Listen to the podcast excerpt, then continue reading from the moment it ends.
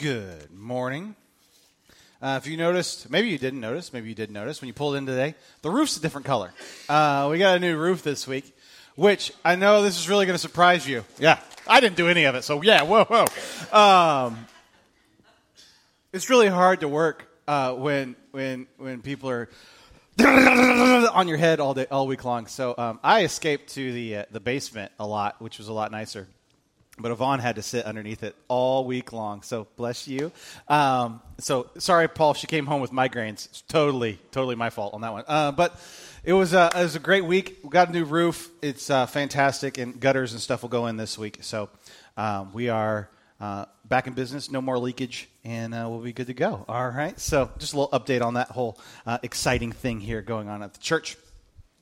We are continuing our series in James uh, called uh, Practical Living. And so, what we're doing is going uh, basically line by line, verse by verse through the book of James. Now, I haven't gone this slow ever in a book uh, of the Bible when it pertained to Sunday morning. So, if you're like, wow, we are not covering very much at all, you're right. Uh, we, we aren't covering that much lengthwise, but we're going really, really, really deep. Now, for uh, those of you who have been able to be a part of our men's uh, Bible study on Monday nights, this is kind of how this goes. Except I've had several men come up to me and go, "Yeah, but I don't get to ask any questions." Uh, so there's there is that point. Um, so we we go a lot faster apparently on Sunday morning than we do on Monday nights because you guys can't talk to me. Um, I can't get distracted as much is really what happens. But if you do have questions in that vein, I want your questions to really shape a kind of where the rest of the series goes. So, uh, the the ask this uh, on this series is to read the whole book of James once a week. It's only five chapters. Uh, you can do it. It'll take you about 15 minutes, um, but read it once a week. And any questions you have, just pop them in an email, Facebook, text me, call me, whatever you'd like. Uh, don't expect an answer right then because I have to think about them. Um, those aren't usually things I can just pop back to you real quick. And uh, we will, but if you have those questions, I guarantee you somebody else in here is having those same questions, right? And so uh, when we get to that portion of the scripture, we'll try to delve into it. We'll try to um, maybe bring you some some clarity in what's going on there. And so today we're going to be in James. Uh, James is a small book. It's called an epistle, which just means a letter. Um, it's behind Hebrews and right before First Peter. So if you want to go ahead and turn in your Bibles there, uh, we'll be reading from uh, the second verse to verse 12. Now, I did that last time as well, the same scripture, but um, as you know, we don't really cover all the words and the things that are going on in scripture. So today we're going to be covering and diving into and and kind of really trying to press into this idea of what am I supposed to do when I'm uh, going through stuff. What am I supposed to do? How am I supposed? How's my attitude supposed to be? What am I supposed to uh, what's my default position when life is hard? How do I deal with that? And then, even more so, how do I deal with it when. I separate you two? Uh, all right. Uh, well, there you go. Yeah, fair enough. Fair enough. So, as your default position, how do we deal with life is hard, right? If you have a great week, you're like, woohoo, only five things broke this week, right? That's a, that's a, that's a good week. And so, how do we deal with the, with with the, the, frustrations, the rough things of life? But also, how does that pertain to God? Because often, sometimes, when we are dealing with the hard stuff with God uh, in life, we start blaming God. God must be broken. This thing must not be on. What's going on? What, what's happening here? That's that kind of is the progression on that. How do we deal with that, and how do we not fall into that trap of blaming God uh, for everything that's going on in our life? How do we actually see how God is guiding us through that? And so that's really you know real light stuff that we're going to cover today.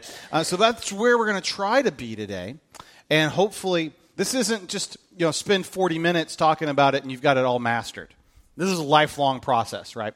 But hopefully, we can give you some tools this morning to start to reframe thought processes uh, to be able to deal with some of the really, really, really tough stuff of life. And what that means when we that comes up with questions about God and why things are the way they are. Okay? So that's where we're at today. A couple review uh, questions. We're going to do a lot of word study.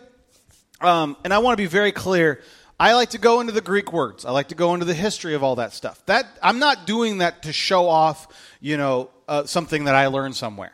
all the things that generally I tell you about words, um, you can you don't have to pay for a master's degree like I did. You can find them on the internet. Uh, but, uh, um, now you need to go to trustworthy sites there. But everything that I do that is the one. There's one type of Bible I meant to bring it up um, this this Sunday. I'll bring it up next week. It's called a Keyword Study Bible.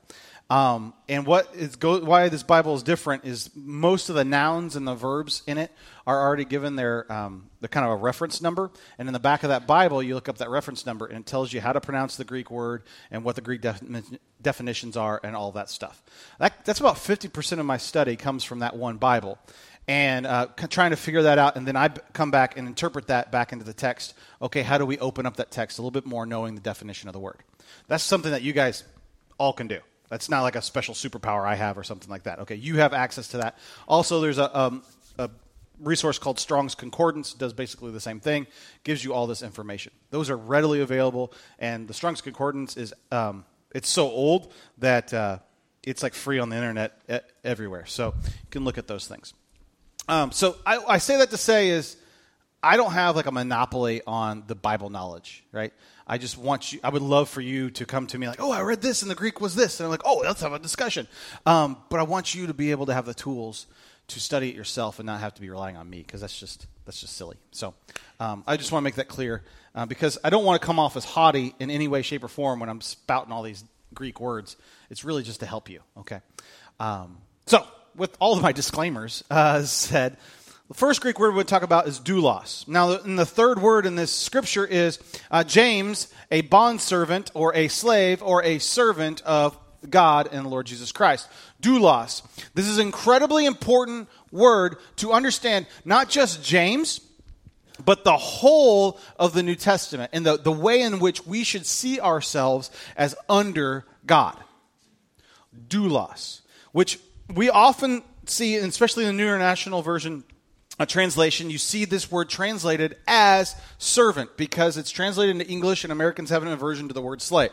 Rightfully so, we got a little history there.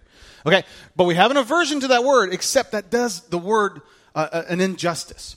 Right here in doulos, we're talking about a bondservant. So actually, to start thinking about this is more like an indentured servant. And the idea behind what a doulos was is um, if I owed Eric Moore a ton of money, more money than I could ever pay back. Like, he could have me thrown in prison, he could have me killed because I owe him this much money. Right? And so I go to Eric and I'm like, so, uh, that whole, you know, money I owe you, um, how about you purchase me? And can you imagine the, the, the, the humbling that that would take? The, the I, I can't, I have a family, I'm not going to be with my family anymore. I, I got to sell myself to Eric because of my debt.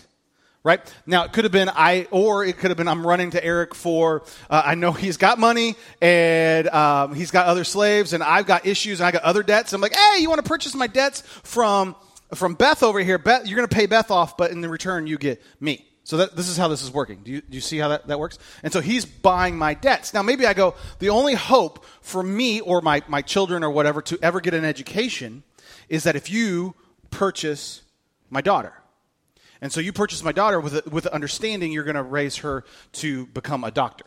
But that's the only hope I ever have for that. Now, he's not actually held to, there's not a contract like saying you're going to train her that way. He could use her however he wanted to. But that is the, uh, the mentality. Do you understand what's going on here? Now, um, in this concept of, of, of bondservantness, of doulos, there usually was this kind of underlying idea after 10, 15 years, the person would, would get their freedom back. So it wasn't like a, it's not a, a, um, a forever slavery. It's not a, a skin color slavery. It is a, um, an interesting, you're purchasing me um, to, off, to offset debt, to offset a, a new life, for education, for all these different things. Now, it's still slavery. They still can do whatever they want. It's still bad. Okay? I'm not, I'm not proposing, oh, this, this slavery was wonderful. Absolutely not. But this is the mindset. 40% of the Roman Empire of working age adults would have been slaves. Um, so think about that 40%. 40%. That means every single person in every single family had someone who was a slave or had been a slave or would be a slave everywhere. Okay, so the whole idea is thinking about this slave mentality, this doulos mentality. And so when he says a bondservant of God, he's underst- everyone is understanding, okay, what he has done is he has sold himself. He has been bought with a price from Jesus. And so this is what the cross is. This is what happens there. And so this idea of God has bought my past, God has bought my future, God has bought all of that, and he has he has taken that. So this is what doulos is. Everybody clear? We cool? I know I've said this the same thing for three weeks in a row. That's because it's incredibly, incredibly, incredibly, incredibly important. You've got to get this because we don't operate as doulosses, like understanding that God has, has bought us and set us free and, and, and, and paid that price for us. We're like, oh, yeah, yeah, Jesus is my homeboy. Right? Like, that's how we operate. We operate that way. We don't operate as, oh my goodness, he's paid the price for me. He has bought me. There's the second part that's really incredibly important. We don't have to operate out of slavery, is that Jesus has set us free. In John, it says, if, if, I may, if the Son makes you free, you are free indeed. This is this idea of, making, of liberating us, of setting us free. The Romans would have called it a patronus, a protector, a benefactor someone who has set you free. But then forever after after Eric set me free, after that I would go to Eric when I needed a job. When I would go to Eric for something else, and he and he's kind of like my godfather now. And he because the more I succeed, the more he's going to succeed because I owe him everything. Do you get this? You see how that applies to Christianity? That if I am Jesus' bondservant, I've gone to him, he's bought my, my, paid my price, and then he set me free, but I still owe everything to him because he has paid the price for me and he is my benefactor. And this is the, all the, the mentality that what is going on here uh, that, that James is trying to, to, to teach. We clear? Cool? Head rattle? Somebody? No? Okay. All right, and then last week we talked about this idea of joy. Consider it pure joy, my brothers and sisters, when you go through trials. Consider it pure joy. Yay! My life is falling apart. Woohoo! That's not what we're talking about. Okay? We lose the idea of joy. Joy, this word chara, means like victorious triumph. So instead of uh, joy is not just a momentary happiness, joy is this idea of we are victorious. And so what is happening is the greatest uh, honor you could be given as a Roman general was called a triumph. And this is when, like, Caesar got one of these when he, he defeated Gaul. He came back in town and he's got all the slaves and he's got all the money and he's got all this fun stuff. And he's, and the, the trumpets are going and food for everybody. And it's a huge party in Rome and it is amazing. It's the, that's the feeling that joy is supposed to be bringing, that James is bringing up. This moment of triumph. A victorious king has come home. The war is over. It has been won. So, if we change that from consider be pure joy, my brothers and sisters, when you go through trials, you know, you should be happy all the time. And if you're sad, then you apparently are failing God. Anybody else gotten that from that, mess, that, that, that verse before? Because I have. I felt like I was a failure, like, oh man, I must be a bad Christian. I'm, I'm, I'm terrible because I'm cranky today. That's not what it's saying. It's saying, remember your victory. Remember that the future has already been won. And so, out of that perspective, we can. Because remember who he's writing to. Is he writing to Caesar? No. Is he writing to the generals? No. He's writing to people who are most likely slaves. Like, that's their default position. At best, they're displaced people that can never go home that are all over the empire. These are not like, woohoo, everything's great. Right? And so he's telling them, consider it pure joy. Now remember, consider the joy that we are victorious that our Lord, our protector, has already won. You see the difference in that? That, that lets you off the hook a little bit more when you're like, okay, good, I don't have to be happy all the time. Now, I think we should probably could have a default happiness factor, but we don't have to, uh, we can still struggle. We can still have a bad day and not be disappointing God, okay? But the point is, our default position is remembering that we have a hope. We have a future. We have a God who's paid the price. We have a God who's won. We have a God who's beaten, uh, beaten death. Okay? That's our default position. And that's a different kind of perspective. Where the momentary stuff of each day doesn't defeat me as much when I start thinking about the end has already been won. So, that's joy. Moving right along, James 1 2 through 12. Consider it pure joy, my brothers and sisters, whenever you face trials of many kinds, because you know that the testing Underline testing if you're if you're keeping score at home. Testing of your faith produces perseverance. Underline perseverance if you're doing that. Uh, let perseverance, underline it again, finish its work so that you may mature and complete, not lacking anything. If anyone lacks wisdom, underline wisdom, you should ask God, who gives generously to all without finding fault, and it will be given to you. But when you ask, you must believe and not doubt. You can underline doubt. Because it, the one who doubts is like a wave of the sea blown and tossed by the wind. That person should not expect to receive anything from the Lord. Such a person is double minded and unstable in all they do. Believers in humble circumstances ought to take pride in their high position, but the rich should take pride in their humiliation, since they will pass away like a wildflower. For the sun rises with scorching heat and withers the plant, It blossoms fall and its beauty is destroyed. In the same way, the rich will fade away even while they are going about their business. Blessed is the one who perseveres under trial. Having stood the test, the person will receive the crown of life, and the Lord has promised to those who love him. Now, verses 9, 10, and 11 is all about, remember his target audience. He's writing slaves. He's like, guys, don't worry about it if you're not rich. That rich stuff will rust, it will destroy, it'll go away. It's just here momentarily. If you're poor, you're not losing anything, so be happy about it. Like, you have a lot less to risk when you, you don't have anything. It's like, mm, okay, fair enough. It's interesting. Um, James, we look at, we know the end of the story, right? We know how the church is going to take off. We know how that uh, the, the church is going to become the default position of Europe for thousands of years. Like, we know the end of the story. We know James has no idea. He has no idea in AD 50 that they're ever going to be able to get out from underneath of the caves that they're hiding in and that they're going to be at churches that. So he's writing to an idea and to people of going, we never know if we're not going to get crucified. We never know if we're not going to get burned at stakes. We not, never not know if we're going to be persecuted by everybody that we meet. We, we don't know this. So in that mindset, consider it joy because we know who wins the battle. And that's how he's writing this passage. Does it make sense? Okay. All right, the word for testing, this trial, this testing, it's the same word. It's actually the word for a legal proceeding. And that, that really helped me to think about that because I, I look at trials or testing and I'm like, oh, is that because, you know, so and so is really bothering me or there's this issue in my life? What, what's going on? It's even deeper than that. It's this, this testing of your faith, it's this legal trial. Like you're bringing up and some, some of you problem solve this way. You bring up all your pros and you bring up all your cons, and then somebody, then you, then you break that tie in some way. Um, Kelly and I love watching the show Bull. I don't know if you guys watch Bull, but he's a trial scientist, and he, he's always trying to manipulate the juries because he's, he's figuring out how they, how they think, and if he can control how they think, then he can get the verdict that he wants. It's very interesting type thing. But I can't help but think of that show when I think of the trials are this legal proceeding this idea of there's got to be pros and cons brought up, there's got to be facts brought up, there's got to be witnesses brought up, and how does this all work? When you're going through that time of testing of your faith, of the trial of your faith, how does this work? How does that look? How do you endure through it?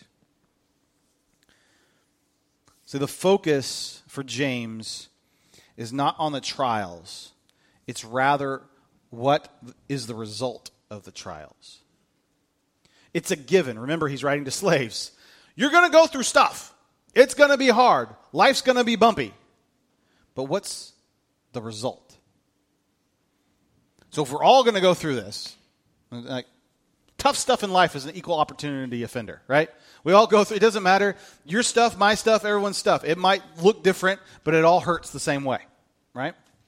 My kid bumps his head into uh, the countertop. I'll I said his, but you can guess which one would do that. That hurts just as much as I, you know, stub my toe on that dumb thing on the, the bed, right? Everyone's done that as well. Like that, that everyone's pain hurts. It just happens in different places and different times.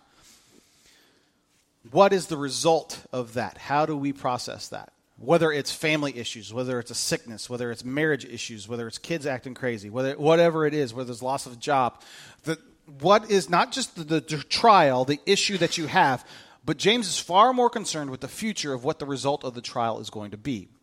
That's the same thing, his, his position on bringing up joy. I'm not so concerned with how cranky you are right now. I want to remember your default position has to be we win in the future. We have won. Okay? So, what is the result of focusing on um, the, what is the result we're hoping for? What is the result of trials that we're hoping for? It can be uh, disillusionment. It can be walking away from our faith. It can be crankiness. It can be depression. James is arguing for the result to be wisdom. Wisdom comes from a change in perspective. Wisdom comes from a change in perspective. This is the easiest way for me to understand how wisdom happens. I want to be wise, but I also want things my way. There's a problem with that. Those two don't actually coincide with each other. Wisdom comes from a change in perspective. Here's something silly that happened to me this week. Well, it's silly about me. It's not, there's two people in this conversation. The other person's not silly at all. One of my best friends, I had to make a hard phone call this week. One of my best friends in the world, college friend. And uh, we've done all kinds of dumb and smart things together. We've done, you know, all, he was there when I almost got kicked out of college, and he was there when we made, you know, Dean's List. Yes, the same thing happened to the same group of people. Uh, so, you know, it's all kinds of fun stuff uh, together, but we've also cried together. Um, we've also uh, mourned together. We've also lost people together. And so um, he let me know that his relationship is in crisis. He's engaged right now, but he's probably going to call off the engagement. And so I said, that deserves a phone call. I can call him. So I call him, and we're having a conversation, and I'm in my backyard, and um, we're just talking, and he's pouring out his heart and all this stuff. And uh, the thing is going on, and I'm pushing back because we're so close. It's one of those relationships where like, hey, you're being stupid right here. Uh, why don't you quit doing that? And, uh, and, and, so he's like, oh, I didn't think about that way. Uh, good. Thank you for not cursing at me. You know, so you just got that kind of push back, push back, and me just trying to empathize with him and, and feeling that. And that goes on for 20, 30 minutes. And then uh, he's kind of processed some stuff, and he, he comes back to me. How are you doing? How are things with you? And I'm going, and all day long I'd been all stressed out about one stupid little thing. And I, before I responded, I'm sitting in my backyard on the phone with my best friends, pushing my daughter in a new, my baby daughter in a newly uh, a baby swing, with hamburgers on the grill. It's like 75 outside and sunny. And I go, and I was like, I was all ready to be like, and this person's mean, and that stinks, and this is, and I was like, doing pretty good. like, I'm talking to you whose life feels like it's falling apart. My biggest stressor is my boys' baseball team drives me absolutely bananas. Now, I am scared that one of them is going to hit another one in the head with a baseball bat. It's a real fear, okay? But, um, huh. I'm doing all right. Now, what changed? My perspective. I had to tell you, something broke inside me because I, was, I, was, I was doing a pretty good job building up my problems. And I realized you're getting to play baseball with your boy. Shut your face. That's how God talks to me. I don't know how God talks to you, but that's how God talks to me. Um, just keeping it real. Uh, Wisdom comes from a change in perspective. Like dramatically, Monday night's baseball game was one of the most frustrating experiences of my adult life. Just throwing it out there. And if you were a parent, uh, like everyone felt this way. There was a, an angst in the air, if you will. It was just frustrating. Yesterday's baseball game, the kids didn't change. They didn't magically learn how to catch in the five days that happened from Monday to Saturday or whatever. They, did, they didn't get any better. They didn't hit any better. We had the same exact amount of hits that we did Monday as we did Saturday. But man, I had a great time yesterday. What happened? I got a little wiser. My perspective changed. Wisdom comes from a change in perspective. Sometimes that's difficult to see. Sometimes that's difficult to manage. Sometimes it's like, well, I don't want to change my perspective because my perspective is right and this whole thing stinks and I've been wronged and all the blah, blah, blah, blah, blah, blah, blah, blah, blah, blah, and you have valid problems. Except he is writing this to slaves who their best day is worse than any of your days, any of my days. And so he's writing it to them and he's saying, What's the cure for this? Consider pure joy. Remember your victory. Remember that you've got, got it won. You, it's all going to work out in the end. You've got this. In fact, he says in verse 9 and 10, you should be happy that you don't have a lot of money because you don't have to worry about it going away. So take that for whatever it's worth on that. That's a whole other message. Maybe that's next week. I don't know. Um, which brings up this idea in verse 8, um, or verse 6, 7, and 8. It's this idea of doubting. Now, this has really haunted me. Whenever I think about trials and I think about doubting, I've beat myself up a lot because I thought, oh, I have a question about God. I have these hard questions. Why do bad things happen to good people? Why is this person sick? Why did that person lose their job? Why is this happening to me, God? You know, and then I read this passage and I go, oh, man, did I lose my faith? Is he not answering me because I'm a wave tossed in the, in the ocean? Oh, no, because James says if, if they're a doubter, then they're not going to get anything because why would God answer that, that prayer? And so that has actually caused a lot of like angst inside me, and maybe it, it does for you as well. Here's the deal though there's a big difference between questions and doubting. There's a huge difference, like Grand Canyon difference between questions and doubting. Everyone can have questions. In fact, I think the way in which we grow closer to God and the huge ways in which we change our perspective to wisdom is we ask good questions. The, what the difference in doubting is doubting, the, the Greek word for doubting means to separate from, to turn away from, to, to distance yourself from. So that's a difference. Asking a question requires a conversation. If I ask Bree a question, I'm like, well, how was your day? That's not building relationship right? But that's what doubting does. Doubting is like, I don't care about Bree's day, but hopefully it was a good day. I don't care, but I'm, I'm, I'm wondering, walking away. Questions are not doubting, and we have to understand that, especially because probably somebody in this room has put on all this guilt on their own faith, and like, well, God's never going to take me back, and I'm a wave that's uh, been blown every which way, and I'm not good enough, and He's never going to want me because I've had all these questions. Questions are not doubting. And in fact, even if you've been doubting, you're still welcome back with open arms with God. It's okay to ask questions. It's okay to wonder. It's okay to ask why. It's okay to ask the difficult things. Why do these things happen? What, what is going on there? See, doubting is to withdraw, oppose, or separate from. That's where we have the problem. Is questions require a communication, but doubting says I don't even want to have that communication anymore. I'm choosing something else. And here's the problem. If we go back to the doulos and the patronus relationship, excuse me. This word this idea of doubting means you're separating yourself from the very one who liberated you.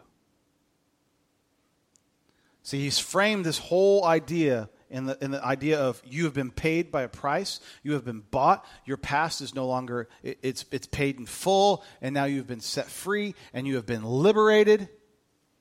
And so when we doubt, what we're doing is turning away from that very relationship. We're saying that relationship wasn't important to me. I don't care about that relationship who paid the price, who set me free. That you're, you're choosing to walk away from that relationship. You see what he's trying to, to show you there. Because when we doubt, we forget because our perspective gets so messed up because we're only consumed with the here and now and what's going on here. When we start doubting, we separate ourselves from everything that God has done for us, everything that Jesus has done for us in paying the price for our past, in saying, I will set you free, in saying, I have a hope and a future for you. We're separating ourselves from all of that. Does this make sense? That's, it's a lot different questions, right? Questions are great. Questions are hard. You can wrestle with questions. You can get messy with questions. You can cry through questions. You can yell through questions. That's fine. But doubting says, I'm going to separate myself from you. I don't, I don't want you anymore. Even though you've paid a price for me, even though you set me free, even though that you, you are victorious, I'm, I'm still just walking away. See, there's a big difference in those two. So if you struggle with that, let yourself off the hook a little bit uh, with that. This final word that I want to talk about is this, it's a fun word to say, so we'll, we'll spend some time talking about the Greek word. But it's the word endurance or perseverance. The word endurance or perseverance. And it's the Greek word hupomone. Isn't that fun? Uh, hupomone. H U P O M O N E. Hupomone. I don't know if I'm pronouncing it right, but I just will say it however I want. Hupomone. Um, No one speaks Koine Greek anymore. No one knows how it's actually pronounced because no one speaks it. Uh, anyway, so fair enough. Um, hupomone, to remain under. That's what that means. It doesn't mean like to build up, you know, resistance or anything. It means to remain under. So, what James is saying is when you have perseverance, when you have this endurance, what you're choosing to do is I'm going to remain under the protection, the liberation of Jesus.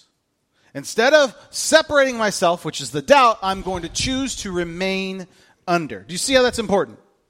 That's what endurance is. So as we go through the stuff in life, as we st- and this is the choice I know I have to make. I'm going to choose to remain under your leadership. I'm going to choose to remain under your control. I'm going to choose to remain under your salvation. I'm going to choose to remain under your love and your grace and your guidance. I'm going to choose to remain under all of that. That's what endurance is.